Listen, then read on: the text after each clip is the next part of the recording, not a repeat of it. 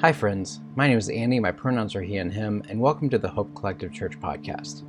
Here at Hope Collective Church, our mission is to develop inclusive communities where people discover sacred worth and calling. And our four core values are empathy, inclusion, trust, and humility.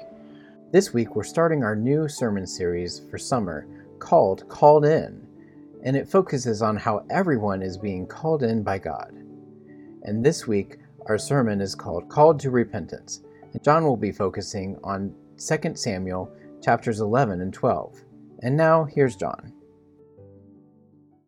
Hey, friends, my name is John Morgan. My pronouns are he and him, and welcome to Hope Collective Church. I'm glad that you've joined us uh, today, specifically because we are starting a new worship series with the title Called In, and I think it's going to be a good one. Well, when I think about these words called in, some other words come to my mind and my heart, like belonging, acceptance, trust, inclusion, uh, maybe some forgiveness, compassion. What words come to your mind and to your heart when you hear uh, the phrase called in? Well, a few days ago, the boys were throwing the lacrosse ball in our in our side yard, and uh, Elizabeth and I were getting dinner ready. And when it was time to eat, Elizabeth uh, opened up the window that overlooks the the side yard, and she yells, "All right, boys, come on in! It's time to eat!" And we started to laugh because we've been yelling that out the window for about 16 or 17 years now. It was just like when the boys were uh, were little tiny guys playing out in the yard. Uh, when we call our children in, we're letting them know that food's on the table, right? But there's more to that message. When, when we call the boys in, we're also communicating, hey, this, this is your home, all right? This is where you belong. This is where you are loved the most. We're calling you in because we're family. We sit around the table and we do we do life together. And so, throughout this called in series, we'll be looking at stories in both the New and Old Testaments of the Bible uh, where, where people were called in uh, to be with God and, and, and to be together with other people. And so, as we read these stories, I want to invite us as individuals in, in Hope Collective Church just to consider what does it mean to be called in? Well, last week, if you remember, we read the Pentecost story out of Acts chapter 2 where the first church received the power of God's Holy Spirit and they began to speak in different languages. And there were critics there, remember, who said, that's not, that's not God's power. Those people are just drunk. And so Peter uh, started the sermon that he was preaching and he began to explain that, uh, that God's desires to make God's Holy Spirit available to all people and then he continued his uh, sermon and preached about miracles and, and, the teachings of, of Jesus and reminded the people that they approved of Jesus' death. He preached about the resurrection and proclaimed that Jesus is now at the right hand of God. This is where we pick up in Acts, Acts chapter 2 and verse 36. This is a continuation of the same sermon. It says, Therefore, let the whole house of Israel know beyond any doubt that God made this Jesus, whom you crucified, both Lord and Christ. Those last uh, couple words, both Lord and Christ. I bet you've heard these uh, two words before in their original language that, that was written in the book of Acts. In, in the Greek, these words, Lord and Christ, are Kyrios and Christos. Peter is explaining that Jesus is both ruler and savior. He's both the supreme authority and the anointed one. He's both master and Messiah. And what's interesting about this portion of Peter's sermon as it relates to our topic today is that Peter is talking directly to who that, that we just heard in the scripture, he's talking directly to the people who crucified Jesus. Maybe they weren't the ones who swung the hammers and, and hit the nails, but they were certainly the ones who called for and approved Jesus' crucifixion. When they had the choice of, of freeing Jesus or freeing a known criminal, they chose to free the criminal and they watched Jesus die on the cross. And Peter is helping the people own their actions and their words. He's helping them to see how they played a part in this crucifixion. But this wasn't a type of venomous speech that uh, where he called the people out. He didn't drop the mic and then and then leave the scene. He wasn't nasty. He wasn't arrogant. I believe this was also by the power of that same Holy Spirit that we just talked about. The Holy Spirit uh, gave him the power as he preached in a way that left the conversation open. This is what we see in the very next verse, Acts 2, verse 37. When they heard this, they were deeply shaken, and they asked Peter and the other disciples, What are we to do? And Peter replied, You must repent. And I'm going to stop right there. There's more to that verse. I want to stop with this word repent because it can be a scary word once in a while. It can certainly be misused. In the short amount of time that we've been together as Hope Collective Church, I heard this word repent being used too many times to shame the LGBTQIA plus community. Most recently, I heard it shouted over a megaphone at, at the, the Pride Parade and, celebration more times than I could count. It makes me absolutely sick how this word is often used with intensity and hatred. And on behalf of the church, I apologize for the way this word has been used to abuse many of you. We're, we're sorry about that. Repentance is actually meant to be a beautiful invitation from God. It's not meant to be used for the sake of condemnation, but for transformation. The kids in our Sunday school class this week are learning uh, that to repent means that we might find ourselves heading in the wrong direction. So we, we turn around and we find the right direction. Another way to think about repentance is that it's an invitation to think differently about God's will for our lives. It's an invitation to open up to God. Let's look at it this way. Let's say that I'm thirsty and my glass is empty. And let's say that you have a full pitcher of ice water and you want to offer it to me. What if I extended my cup out, but it was upside down? What, what would you tell me? Well, of course, you would tell me to, to turn it around so I could receive uh, that, that water, right? And th- this is an illustration of repentance. How can we open up our lives so that we can receive grace and the goodness of God? That's repentance. when I participated in the Celebrate Recovery ministry, we talked about overcoming hurts, habits, and hangups in order to receive the gifts of God. That's repentance. That's being called in by God. so maybe that means addressing the hurt of past experiences and walking through the healing process so that we can open up our lives to receive God's plans for our lives. Maybe it's joining a, a, group that helps address the addictions that are closing God out.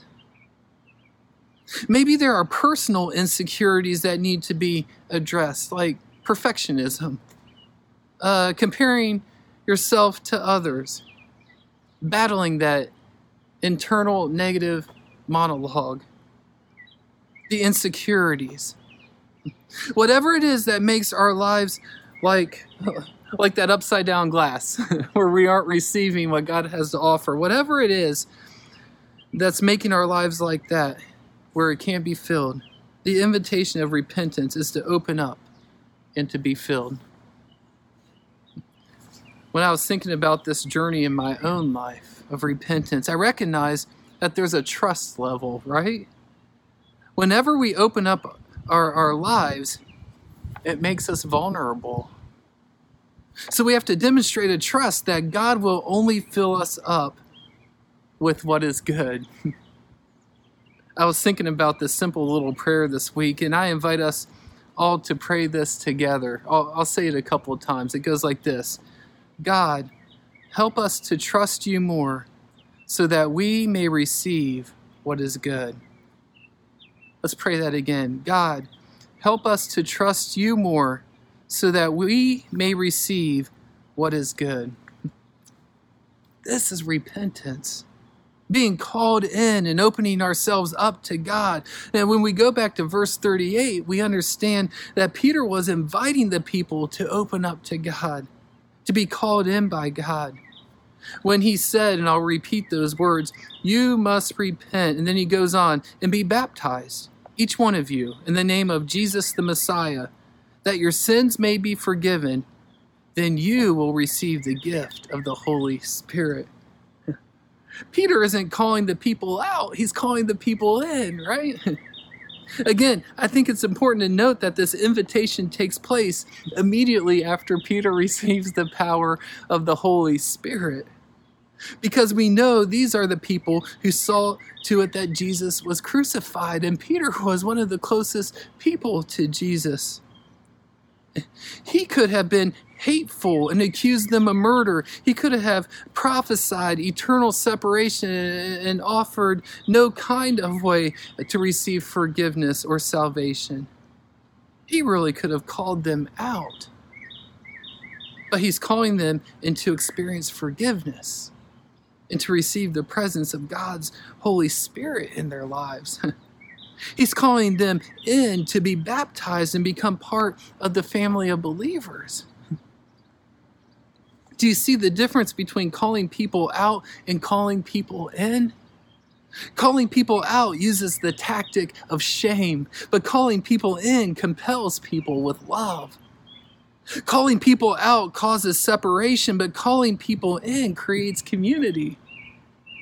Calling people out divides people up in, in, into sides where there's winners and losers, but calling people in invites people to be in the same team.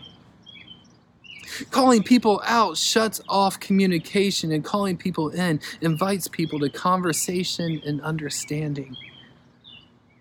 In today's culture, we can call people out in 280 characters or less and block anyone who disagrees.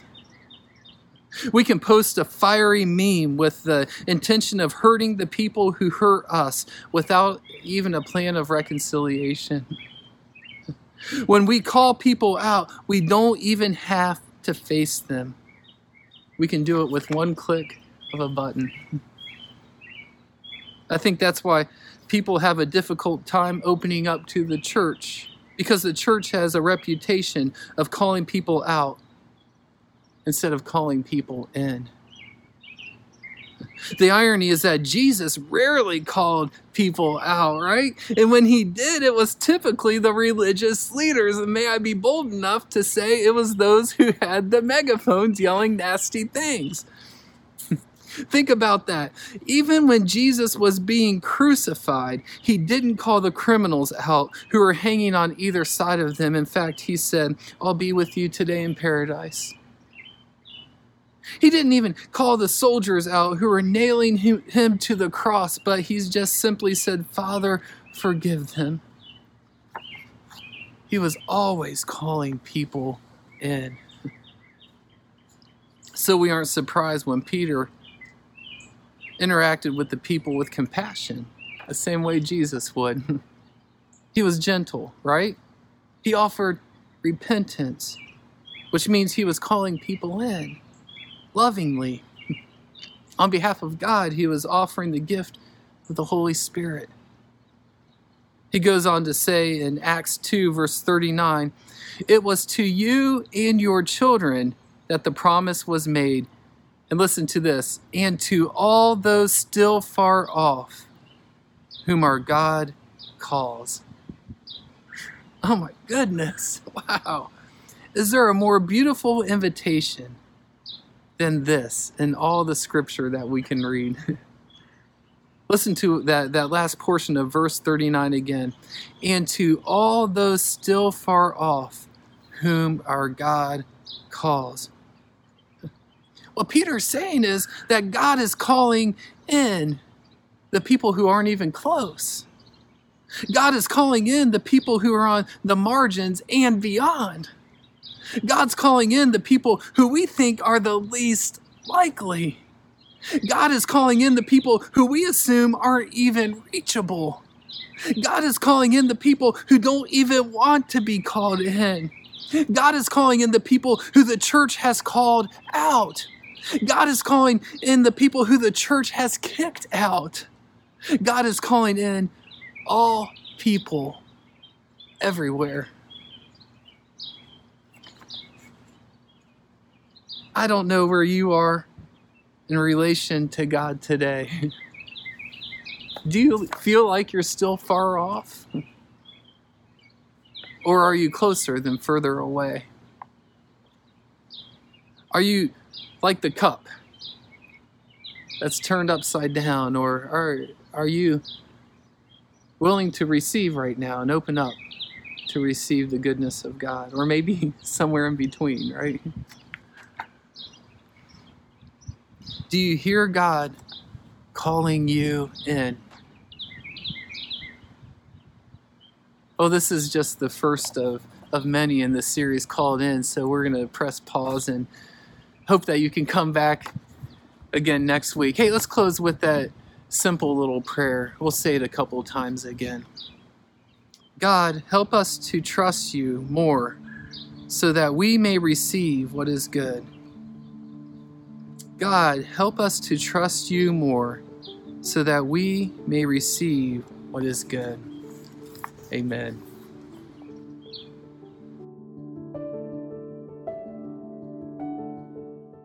Thanks for listening to our podcast. We hope that this week's sermon has been an encouragement to you.